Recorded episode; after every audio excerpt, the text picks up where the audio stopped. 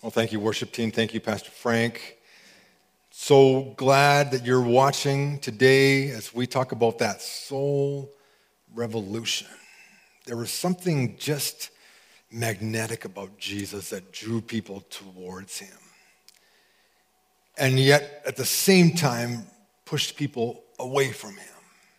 You see, because there was this authority that was just resident in Jesus that either drew you towards him or repelled you away from him. And at the end of, of the last week's sermon in Mark chapter 3, verse 6, we have the Pharisees and the Herodians gathering together, plotting to assassinate Jesus.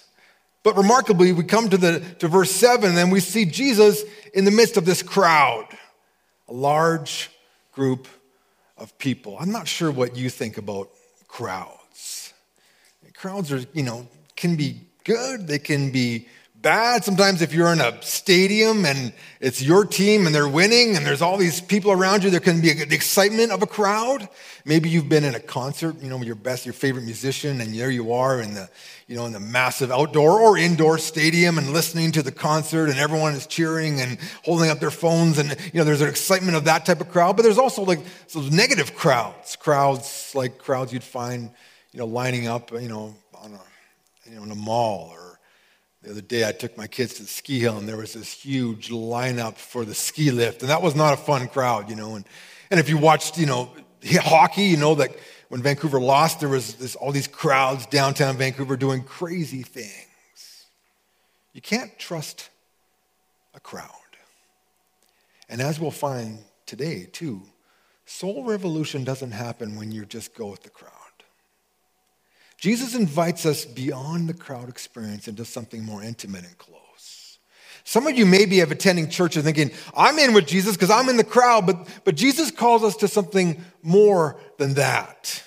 You're like, well, I go to stuff. I, you know, I, am kind of in, in, in the rut, in the rhythm. And there's more to that than just being with the crowd.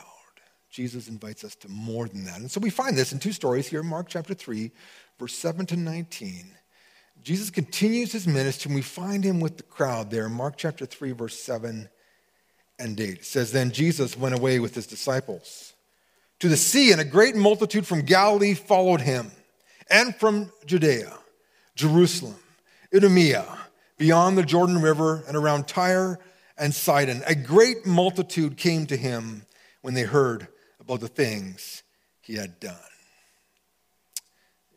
Mark is pointing out to us that as Jesus continues to just be Jesus, cleanse lepers, heal sick people, cast out unclean spirits, you know, heal a, a withered hand. I mean, the word is getting out there and people are streaming in, not just from the immediate area. It's not just his neighbors and his buddies in that little Galilean enclave. I mean, it is stretching out you know, 100, over 100 kilometers away, people are streaming in across the Jordan River. And he uses these geographic locations just to tell you that this is the, the, the, the way the kingdom works.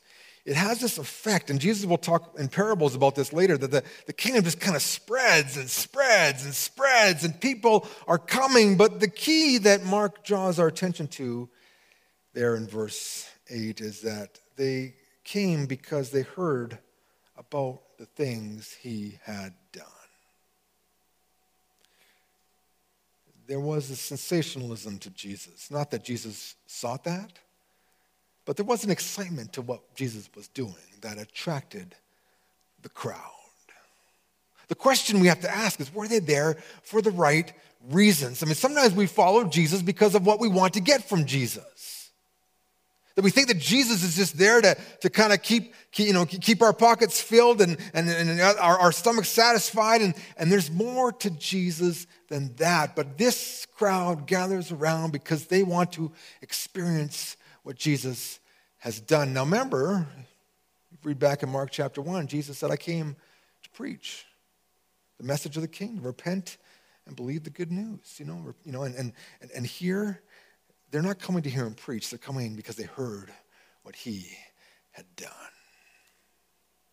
I had a little dog when I was in grade school. Uh, my, one of the girls in my class her dog had puppies and she brought them to school. And I was like, that is awesome. And I went home and I said, Mom, can we get a dog? Dad, can we have a dog? And finally they, they you know, acquiesced and I brought this dog home. We'd already lost a dog. We lived in the, in the bush and that dog had disappeared, so it was a little risky and they didn't want to go through that again. But anyway, I brought this little dog home. I named him Rascal. Cute little blonde puppy and he ran around and was lots of fun. But he was not intended to be an inside dog, and so we put him outside. He didn't like being outside, so we'd bark all night. Neighbors would call my dad and say, Your dog is barking. He's like, I know, you know. And it was, it was, you know, it was not exactly what you call a, a good dog, you know. He also liked to just take off, disappear, run, you know, and where is Rascal? I don't know, you know, where is he? He's gone, you know. So he wasn't exactly, you know, for a, a little boy, just my childhood companion, you know what I'm saying? But one day, as I was kind of, he was around, we were playing, I noticed that as long as I kept throwing him little kibbles, little bits of dog food, he'd stick around. And so I said, I don't know what I'm gonna do today. I, I, I, filled up my pocket full of dog food, and, and Rascal, I went on an adventure, and we, we just wandered through the bush, and every, you know, 50 yards or so, I'd throw out a little dog biscuit, and he'd, you know, keep following me along, keep following me along, keep, you know, it was, it was great. It was like the boyhood dream, you know, me and my dog experiencing the bush together, you know, adventuring. And, and then my pocket got empty. I can still remember I was on the ridge. We were heading down towards the lake. We had, had you know, explored all sorts of unique places together and the pocket was empty. And Rascal stuck, stuck around for a little while until he realized that there was no more kibbles coming. And all of a sudden, I turned around, and the dog was gone. I mean, sometimes people do that with Jesus, you know. They're with Jesus as long as they feel like there's kibbles getting thrown their way, and, and, and you know, they'll stick with Jesus as long as there's some benefit for them. And, and Jesus came to offer us more than kibbles. It's not external that he's coming to really, he wants to deal with the internal realities, that soul revolution. And here's the crowd, and they're looking for the kibbles, the kibbles, the kibbles, give us the kibbles, give us the kibbles. It says in verse 9, Jesus knows how to handle the crowd.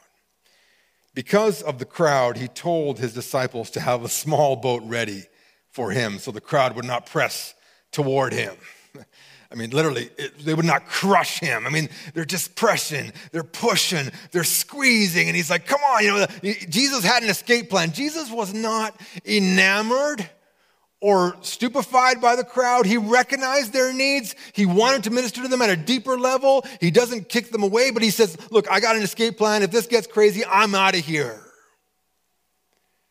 I mean, Jesus came because he loved people and he wants to bring transformation into our lives. But in this moment, as the crowd pushes, they're just looking for that kibble, looking for that help. They want to get healed and, and they're pushing, they're crushing. I mean, if you've ever been in a crowd that's gone crazy or doesn't know what's going on, maybe it's in a crisis or you're trying to exit a building quickly or something, I mean, it's pandemonium, it's frightening.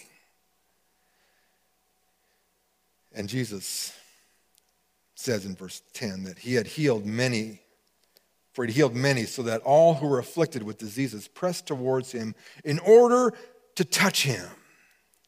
I mean, they're, they're trying to get to Jesus and experience that, that power and, and, the, and the, the, healing. And, and, although it's interesting that, that Jesus just didn't have this sort of impersonal force that you, if you touched them, you suddenly got well. The people that get healed by Jesus are people that come in faith.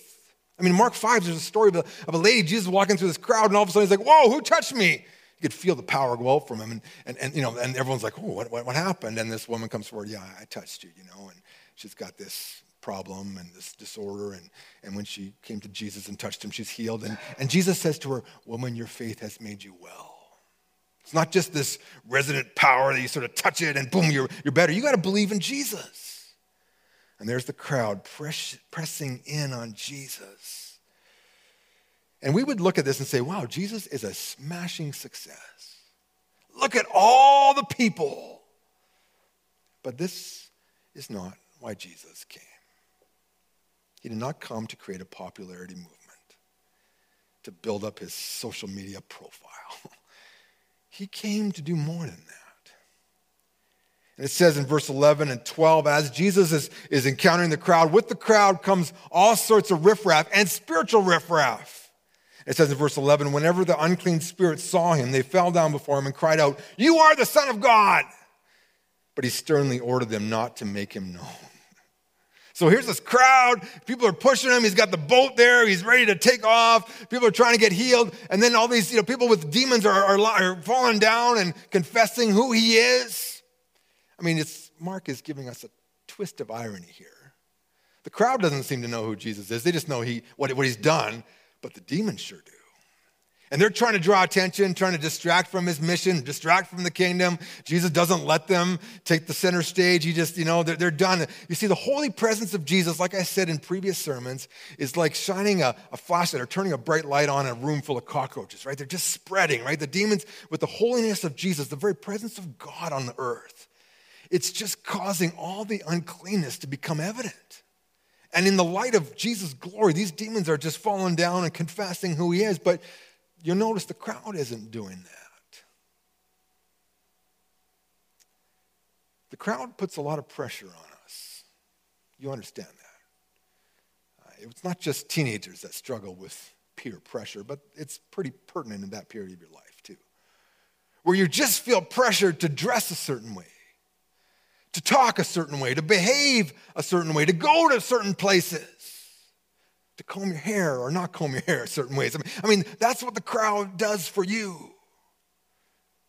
I mean, millions of people are employed just gauging the crowd and so determining what, what does the crowd want you know political parties have people that are dedicated to, to polling and determining what the opinion of the crowd is it guides the commercials you see on television, and even it's the underlying you know, messages within the sitcoms that you watch or the reality shows that are on TV. I mean, the crowd is, is influencing all of this.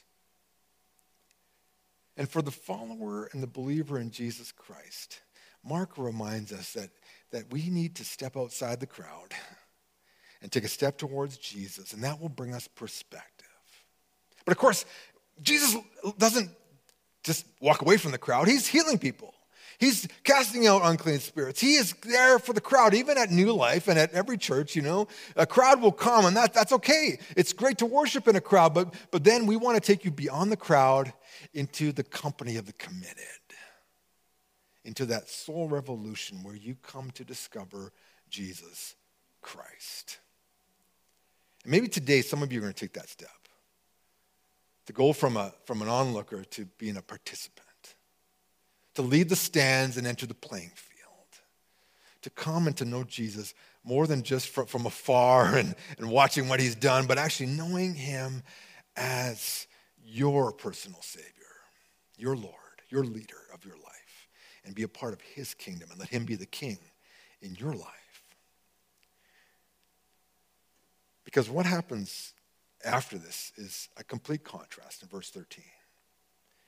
It says, Jesus went up the mountain and called for those he wanted, and they came to him. Jesus gets away from the crowd. He's like, that's it. Okay, I've, I've done my thing down there. Now it's time to, to get down to the soul revolution. I, need to work on, on, on, what's really important. That's the establishing and the, the building up of, the, of this life transforming message. It's not just going to come through me, but it's going to come through these key followers of mine, and then through the ones that they disciple and the ones they disciple in this movement, it's going to spread across the whole world. But Jesus starts small. It says he called for those he wanted. Jesus calls, and it says, and they came to him. So, so we see that, that there's two ways working here. Jesus is calling, and people are responding to the call. Jesus invites you into relationship with him. He invites you to follow him. He invites you into, into active service and involvement in his kingdom. But we then take the step and, and answer to that call. We respond to the invitation. No one can do it for you. You need to personally take that step and say, Yes, Jesus, I will come to you. And this is important. And here he has these disciples. It says in verse 14 he appointed 12, whom he named apostles, so that they would be with him and he could send them to preach and to have authority to cast out demons. And, you know, two little verses, but you got to see what's in there. The first thing, and this, this, this ties in with, with our church mission statement, which is to move up and out a new life in Jesus Christ. He invites these apostles, these disciples, to be with him, to move up into a meaningful, significant relationship with Him. Come be with me. Before he could send them out and before they could, you know, cast out demons and do ministry in the kingdom he's like, you first need to learn what it means just to rest and be in relationship with me. Come close and let's learn life together. Let me teach you what it means to follow me and to be connected to God in relationship. And we believe in moving up and moving out in new life in Jesus Christ. But before we can move out, we need to move up. We need to find connection with God. It's inviting Jesus to be a part of every aspect and moment of your life. You know, sometimes we we think there's a shortcut for these kind of realities. I mean, think about it on the earthly plane. If you're, you're married, your spouse wants to spend time with you. That doesn't mean that you, you set a timer and you sit down for 15 minutes and, and it's over. It means that, that they just want you to be with them in the moment. And what that means is it means you're listening to them and you're, you're, you're connecting with them in, in a real way. I remember as a young dad, I, went to the school. They had a special event for dads and kindergarten students. And I had one of my kids, and we were wandering around. It was a one-hour event, only one hour. There was three little stations. You went here, you went there, you went there. 20 minutes, 20 minutes, 20 minutes. There were 15. I mean, it wasn't even, it wasn't a huge commitment. And there we were, a bunch of dads wandering around the halls together, shifting classrooms, doing this little connection time with our kids. And, and it was, it was great, well, you know, great, you know, wonderful. But, but what really stunk about we're walking from one classroom to the gym, and there I see these dads walking along. Their little kid is in their shadow, and they're on their Blackberries. That was a few years ago. They're on their Blackberries, you know, you know, texting away. You know, I'm like, honestly, you couldn't give your son or your daughter an hour of your time?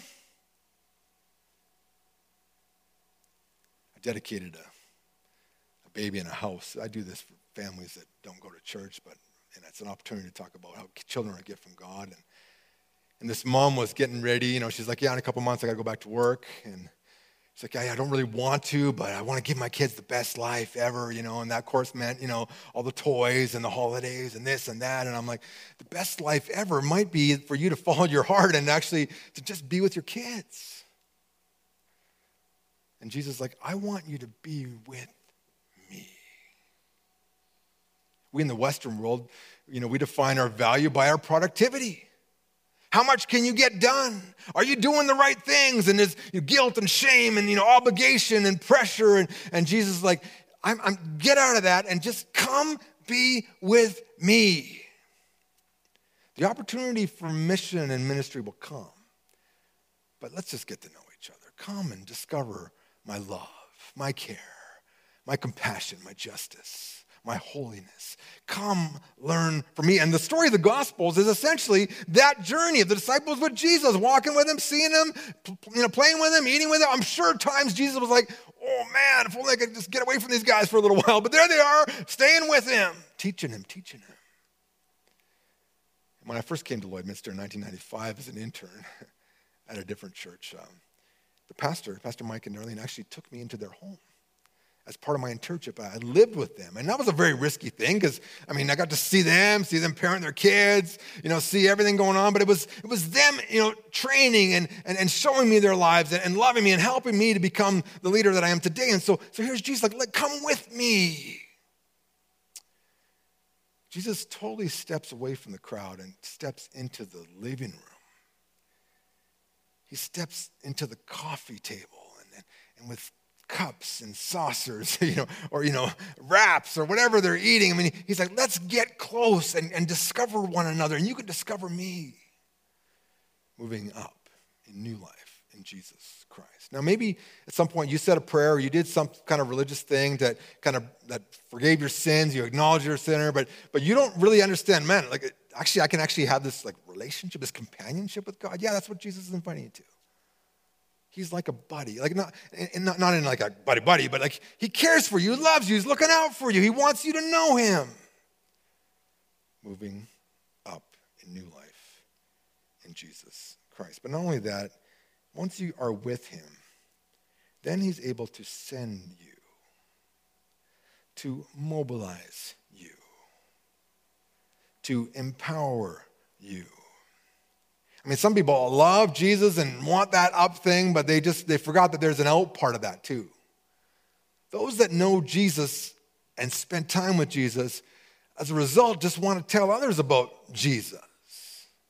I mean, if you've had a great experience somewhere, chances are you're going to tell someone about it. Man, you know that restaurant downtown? It's awesome. Or, you know, you know, they, you know, I went to the gym and boy, they have this new thing there, or the pool or the water slide, whatever it is. You're, you're telling people about it. I bought this electronic device. It's great, you know, and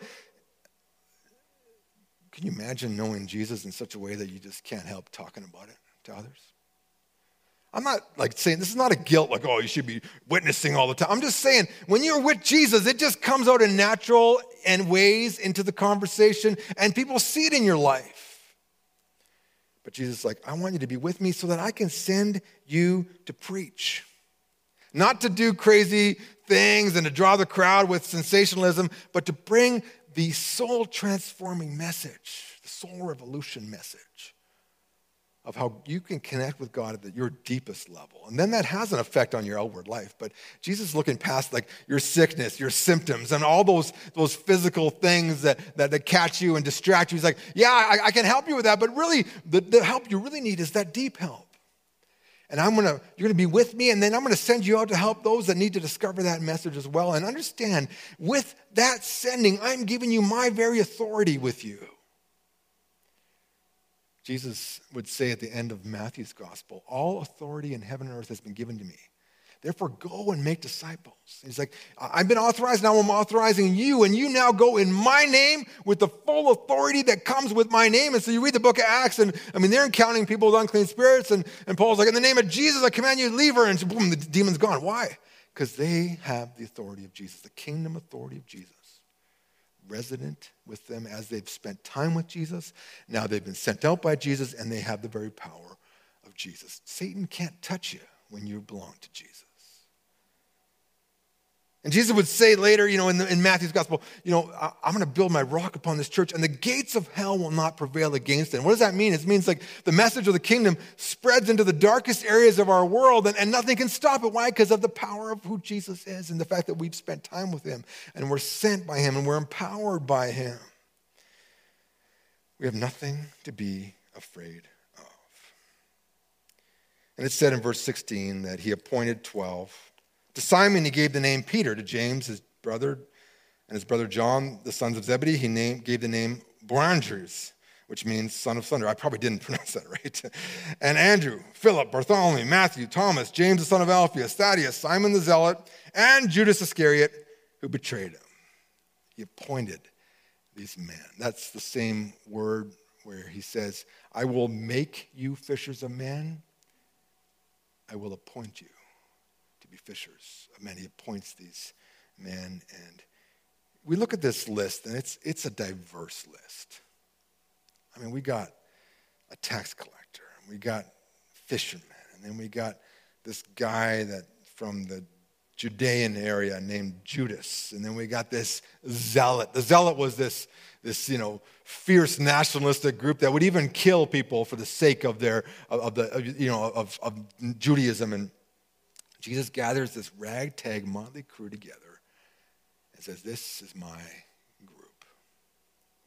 I will invest in them. We're not told that they had to apply. We're not told that they had any exceptional qualities. But what it does seem is that they were attracted to Jesus, and it seems that they had the courage to show they were on his side. They were with There's no secret followers of Jesus. You're either with him or you're not. And Jesus takes this group and says, I'm, going to change the world with this group. And sometimes I, think you and I, we, we feel inadequate. I'm ill equipped. I'm not talented enough. I've got a past. I, you know, this or that. And, and Jesus looks beyond that and he, he looks deep into our souls and he sees what we could be. Don't limit the vision of Jesus in your life by making excuses or finding fault with yourself. He calls the ordinary and leads us to be extraordinary because of him. You may have all sorts of, you know, foibles and faults, but it's amazing how God takes people like that and says, okay, I'm going to expand my kingdom through them. I mean, one of, the, one of the biggest preachers in Western Canada right now is a guy that has Tourette's. Like, get it. I mean, it doesn't, he's preaching, yeah, and, he, and he, man, he's having an impact, right? God loves that. So you think, man, I can't do it. Yeah, you can. Well, you can't, but with Jesus, you can. You can move up and out in mission and ministry in new life in Jesus Christ. And so for some of you, it might be getting out of the stands, getting on the field, and, and just being with Jesus. For others of you, it might be moving past being with Jesus to actually serving in Jesus' name. And notice it's done together, not in isolation. That's the challenge with COVID. But thankfully, in New Life, we haven't let that distract us. We have groups meeting. I know others of you are meeting, you're meeting online, but it happens together. We can't do this alone. We connect with Jesus, but then we, together with other disciples, we move forward in his mission together. The up and out mission and ministry of Jesus. So you see, our, our mission statement is based on Scripture, it's based on the example of Jesus Christ. And I'm inviting you to continue to move up and out in new life in Jesus Christ. I believe this is a contagious message and the kingdom does spread. So, as a result, unfortunately, we're going to grow. And part of growth is that you lose the intimate connection you had with a few people in the church. It gets bigger. You have to make new friends, you have to expand. But we will grow bigger by growing smaller we will create opportunities for you to connect and grow together and serve together in groups and make a difference in our city. I think the reality of post COVID will be believers, followers of Jesus, doing personal ministry with people in your backyard, around your kitchen table. It's you making an effort to connect in, in real and personal ways with the people around you and in that way having an impact. I mean, Jesus just, he, he had the crowd, but he's like, let's get away from the crowd. And he's like, okay, now let's just get a little smaller. Let's, let's get those 12. And then out of those 12, he had three that he really invested in. Some of these disciples, we have no idea. Like, they're, they're not mentioned hardly ever again. We have Doubting Thomas. We got a few other, you know, the casual references, but they're just sort of, they're there. And, and some people will get prominence, other people will not. But it doesn't matter as long as Jesus gets the glory and his message goes out. So even if we toil in obscurity, if people come to know Jesus as a result, then it's to the praise of God. And you can be used in that way. And so, as a team here, my ministry team, staff, volunteer leaders, the board, we are inviting everyone in New Life. Like, yeah, let's keep moving up and out in the mission and ministry of Jesus. And part of that's going to be involving you taking a step towards Jesus and taking a step towards others. Other believers in growth and relationships of, of encouragement and growth, and those that don't know Jesus to, to help bring them and, and share with them the good news about Jesus. But none of this is possible if you have not experienced that soul transformation, that soul revolution in your own heart, being with Jesus. There's a lot of things we can't do right now, but one thing you can do is be with Jesus. So don't don't lose this opportunity to draw near Jesus, even in COVID, and, and draw near a few other followers of Jesus and grow in this season that we are in. And we will look forward in anticipation to how God can use a diverse, crazily mixed group of people like the people at New Life to advance the gospel and the kingdom in our city and beyond. Would you pray with me as we close? Father, I thank you for your, your word. And this word reminds us of how Jesus invites us to be with him. And may we each find the time and the desire to do that even in this coming week. May we have the desire to connect with one another and to reach out to each other in relationship and support and encouragement, spiritual encouragement. May we be so filled with the glory of Jesus that we would naturally, without coercion, just share it with those that you bring into our lives. At the store, at the gym, in our neighborhoods, at our schools. And Lord, we pray that you would grow your church, not just New Life, but every church in our city, as we all share this wonderful message of new life in Jesus Christ.